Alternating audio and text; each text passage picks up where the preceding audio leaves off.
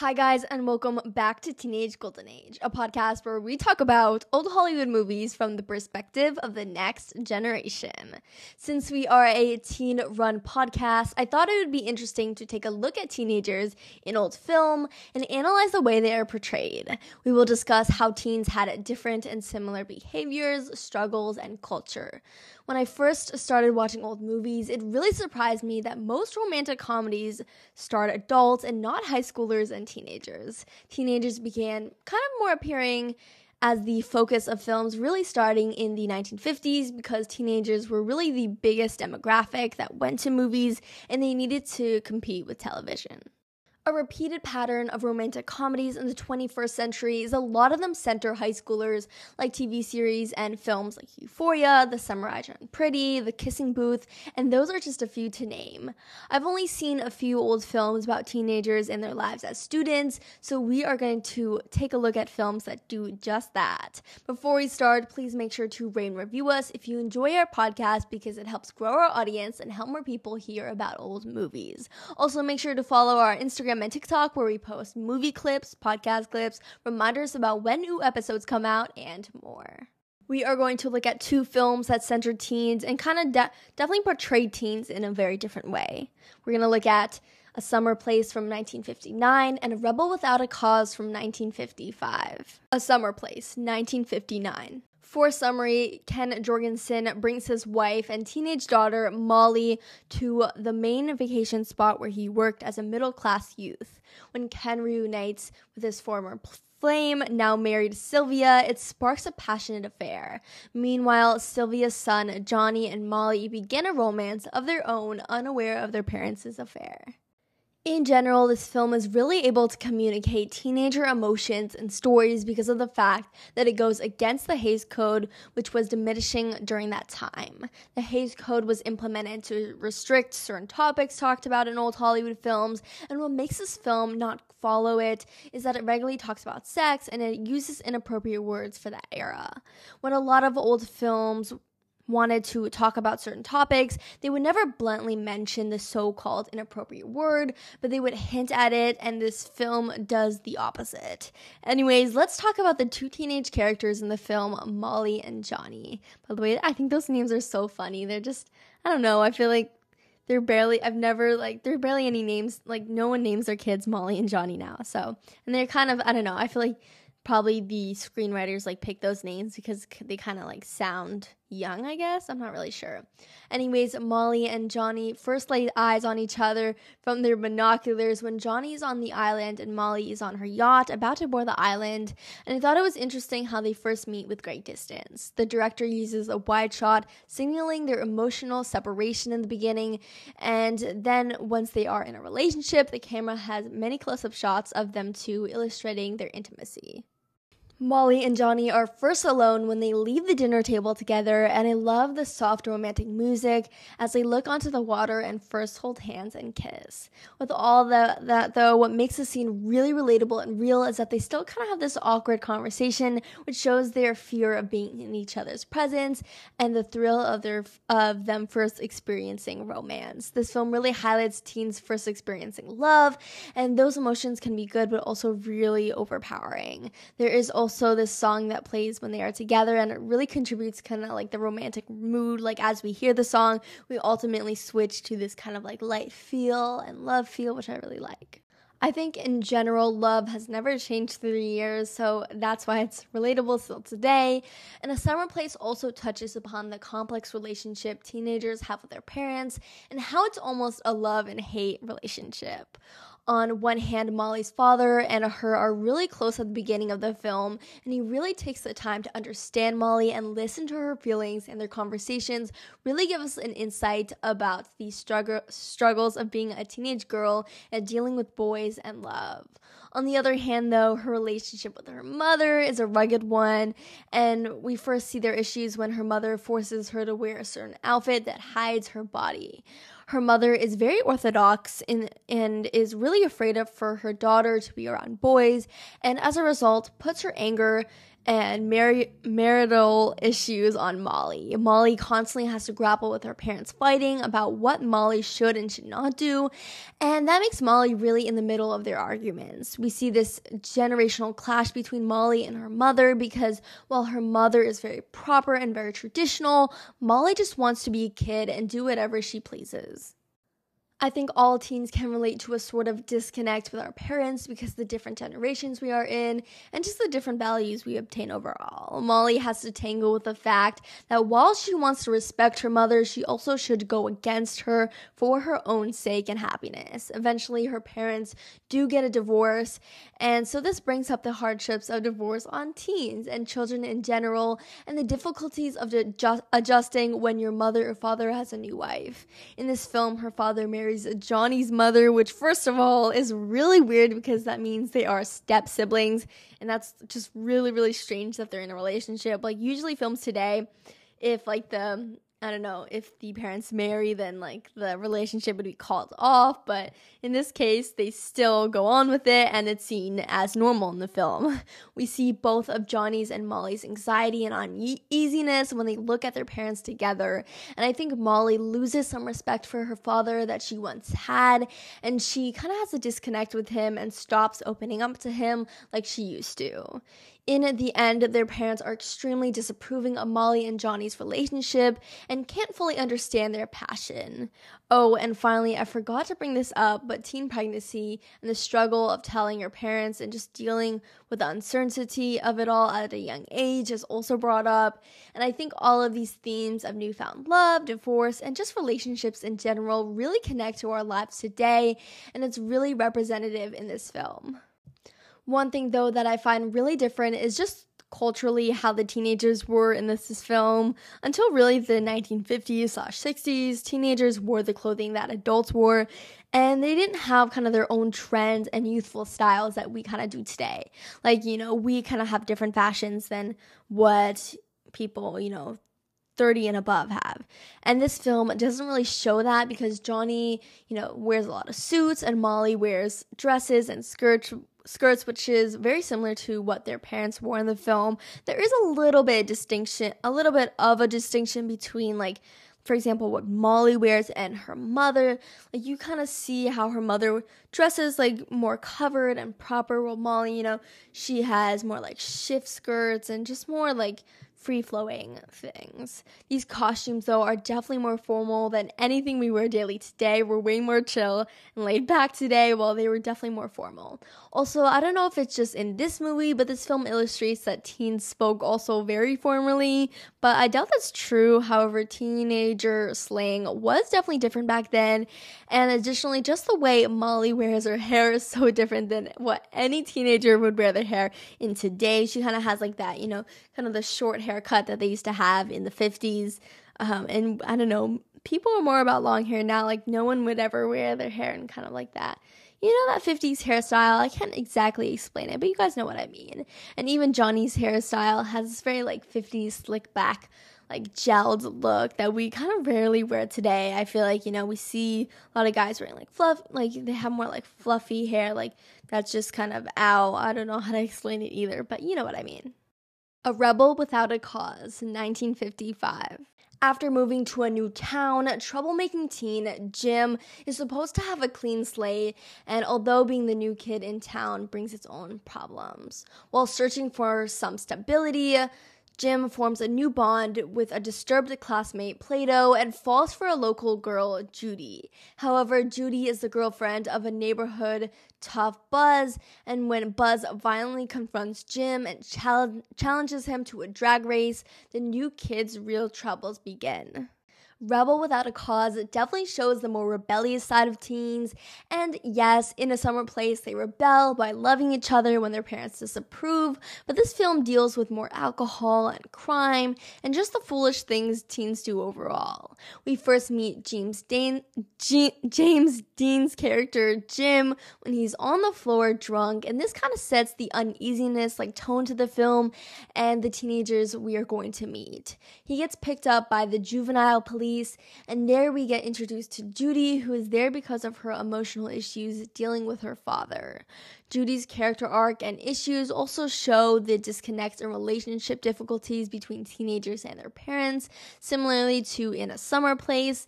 And also relating to parents, this film also shows how parents kind of want validation from their kids as well and want their children to love them. And we see this through Jim when their parents like want to kind of like get to him and kind of be close to him, but he kind of pushes them away a lot. We also meet the third protagonist, teen John or Plato, who is in this juvenile police station for shooting puppies. He definitely is the most emotionally complex character because we learn that both of his parents are out of his life and he's a really lonely character. Um, and we see him open up later on in the film. This film really illustrates how teens feel lonely, whether it is they don't have friends or they don't feel like they can truly be themselves in front of their friends. I love that there are three teenager protagonists in this film, and this film really centers teenagers because I think in a summer place, I mean, there are a lot of adult protagonists, and this film just really, really centers teenagers. And I also like how it kind of shows the different types of teenagers and and all the different stories we have. In a summer place, it shows teens kind of acting more like adults, whereas in this film, it really highlights rebellion and the absurd things teenagers will do to look cool amongst their peers. Jim and so does Plato, they both get bullied a lot, and we see the effect it has on them, which is very relatable in today's world because, of course, they're, you know, there's still that happening in school. They are bullied by Judy's friends, which are kind of like the popular kids in their school. And within this group, we see a lot of peer pressure to bully Jim. From hearing other conversations, we can see that the leader of the friend group doesn't want to bully Jim, but when his friends coax him to do so, he acts upon it. Even Judy acts all tough and hides her emotional side when she is around the popular kids and acts like she doesn't like Jim to fit in. Even Jim has has to deal with the lingering question should I do something that could be really dangerous, but it could prove a point and make me look a certain way? Even Jim, who looks like this guy that doesn't care about what people say, is wanting to participate in this drag race so that he can kind of look d- tough, you know.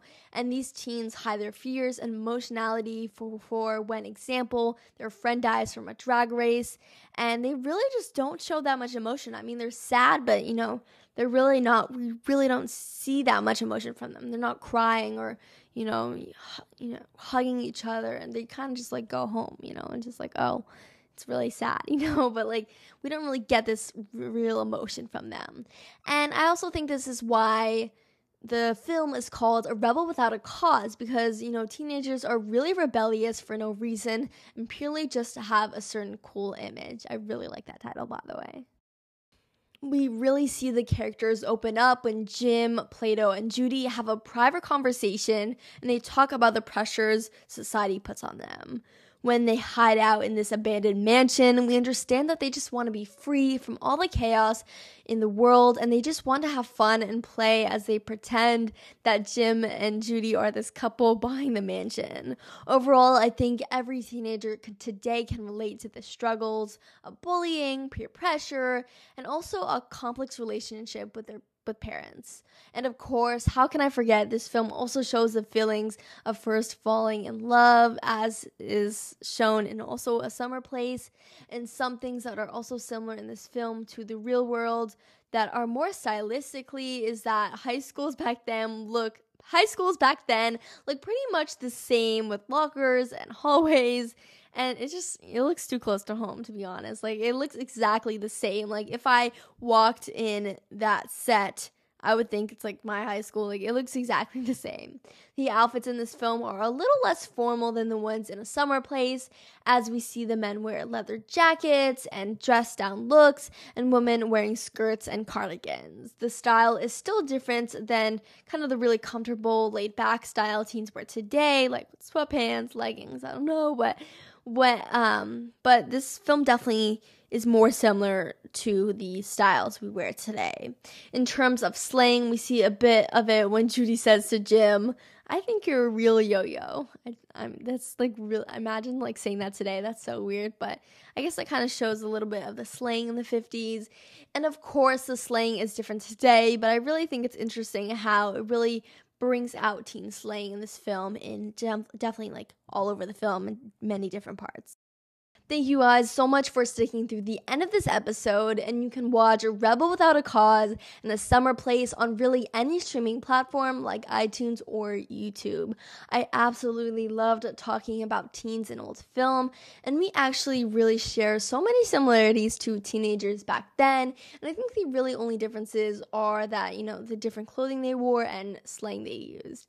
Make sure to follow us at Teenage Golden Age on Instagram and TikTok if you have any and if you have any questions or comments about the podcast, make sure to email us at teenagegoldenage at gmail.com. That's teenagegoldenage at gmail.com. And with that, we will see you in our next episode. Bye. After all, it is rather bad form to write to the son of your father's mistress. No, you don't. I don't think you've ever known what's best for Papa, for me, or for anybody, including yourself. So you insist on desexing her? As though sex were synonymous with dirt. Do you care if I kiss you right here in front of God and everybody? I can't wait either. Well, I don't see what's so bad about taking a little drink. You don't? No, I, I definitely He's a don't. minor, Mr. Stark, and it looks to me like he had more than a little drink. Don't hum, dear. Ah, I cut loose pretty good in my day, too. Oh, really, Frank? When was that? Can't you wait till we get home? How about you, Jim? Got anything to say for yourself? Not interested, huh? Can't you answer? What's the matter with you, anyhow? He's just loaded, honey. I was talking to Jim. Well, I'd uh, like to just explain. You see, we just moved here, you understand, and the uh, kid hasn't got any friends, you Hey, understand, well, and him we why we moved moved into here. it. Will you hold it, Tell him, Jim? tell him, man, why we moved here. Will you hold it? You can't protect me. Do you mind if I try? Do you, do you have to slam the door in my face? I try to get to him. What happens? Don't I buy everything you want? A, a bicycle? You get a bicycle. A oh. car? Oh, you buy me many things. No, no, no. Well, not just buy things. him. We give you love and affection, don't we? Well, well, then what is it? Was it because we went to that party? Well, you know what kind of drunken brawls those kind of parties turn into. It's not a place for kids. A minute ago, you said you didn't care if he drinks. He said a little drink. You're tearing me apart! What? You, you say one thing, he says another, and everybody changes back again! That's a fine way to behave. Well, you know who he takes after. Oh!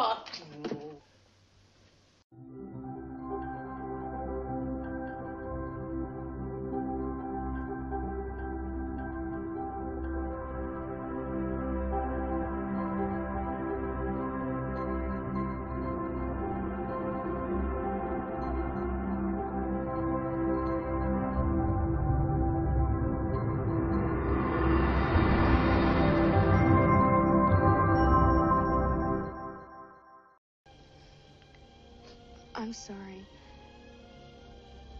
I'm sorry that I treated you mean today. You shouldn't believe what I say when I'm with the rest of the kids. Nobody, nobody acts sincere.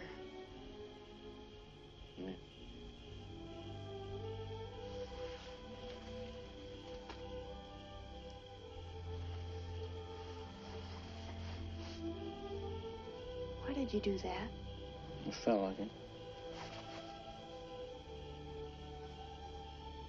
Your lips are soft.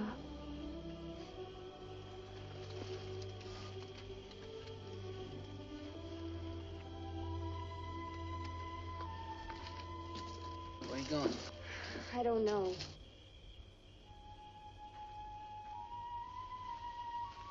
We can't stay here.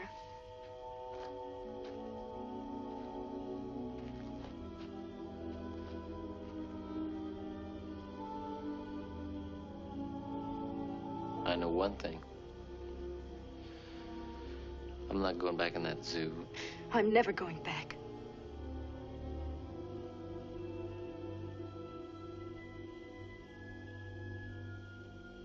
Listen, uh.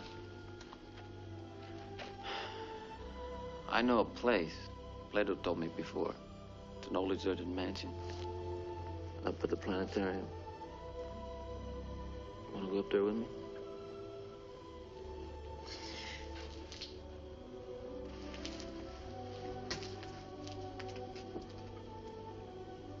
Trust me, Judy.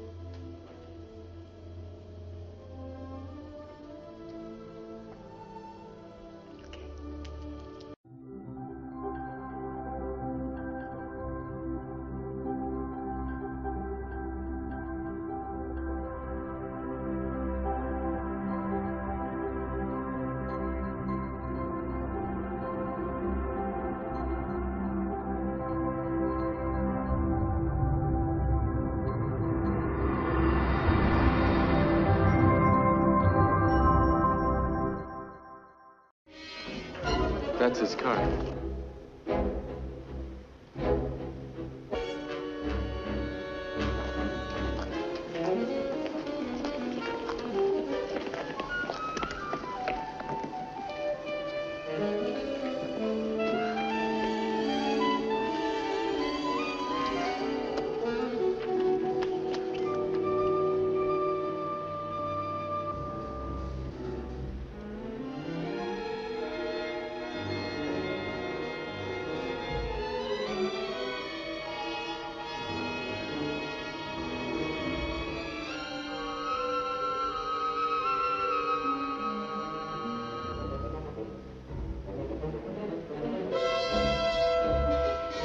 Relax, man.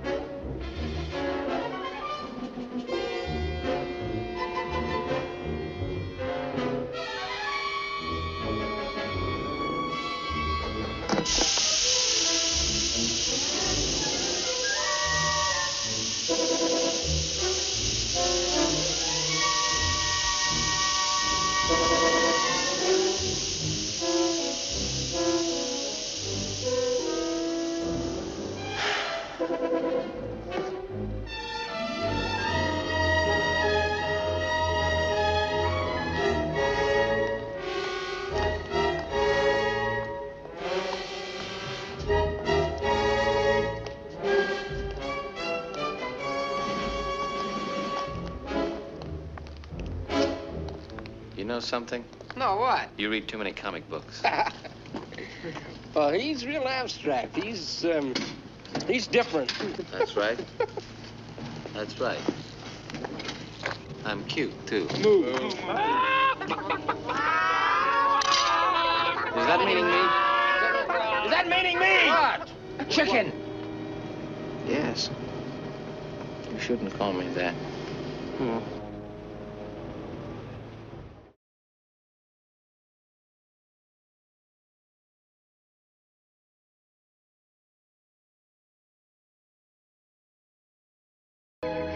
Hi.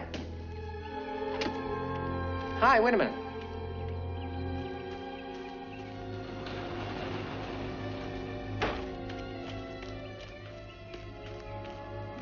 Hi. I've seen you before. Well, stop the world. You don't have to be unfriendly. Well, now that's true. But life is crushing in on me. Life can be beautiful. I know where it was, Where what was? where I first saw you. Everything going okay now? You live here, don't you? Who lives? Hey, where's Dawson High? At University in 10th. Oh, thanks. You wanna carry my books? I got my car. You want to go with me? I go with the kids. Yeah. Yeah, I bet.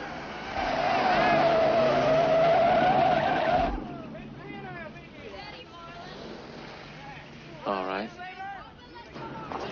You know, I bet you're a real yo-yo. I love you too.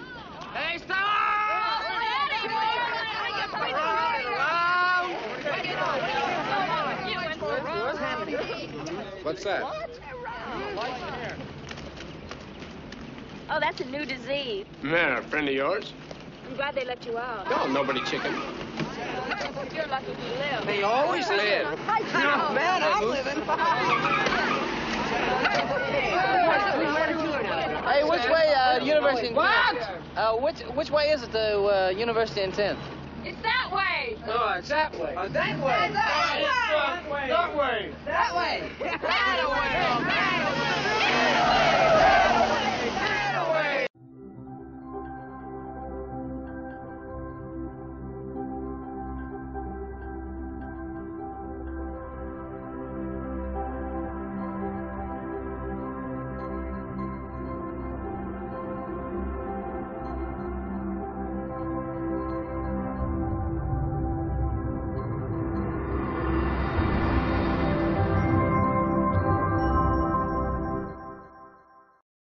police and I want to tell them oh, I'm involved in this Well, tonight. wait and a I don't want. Did anyone see you there? Oh. Did, did anyone see your license What plate? about I don't other? know. I don't know. What I about don't the know. other boys? Do you think they'll go to the police? It doesn't matter. It doesn't matter. It doesn't matter. Why doesn't should you be the only one involved? Well, far be it from me to tell you what oh, to do, Oh, are you there's... going to preach? Do we have to listen to a sermon now? Well, I'm only trying to tell him what, what you mean. You, you can't be idealistic all your Except life, Jim. Nobody, yourself. nobody thanks you for sticking your neck except to out. yourself. Wait a minute. Accept yourself. You don't want me to go. No. No, I don't want you to go to the police. There were other people. Why should you be the only one involved? But I am involved. We are all involved. Mom, a boy, a kid was killed tonight. I don't see how I can get out of that by pretending that it didn't happen. Well, you know that you did the wrong thing. That's the main thing, isn't That's it? nothing. That's That is absolutely nothing. Dad, you told me. You said you you want me to tell the truth. Now, didn't you say that?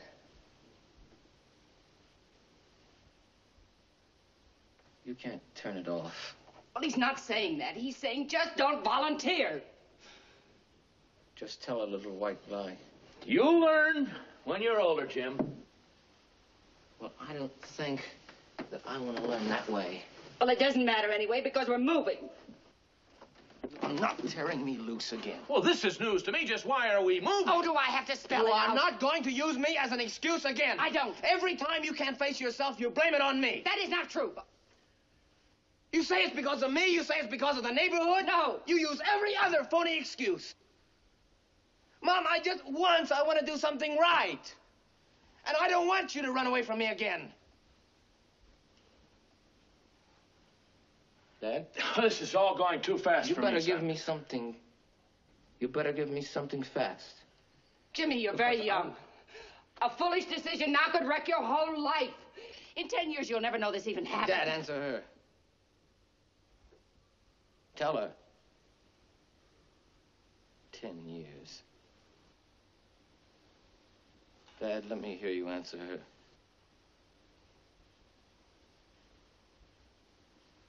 Dad.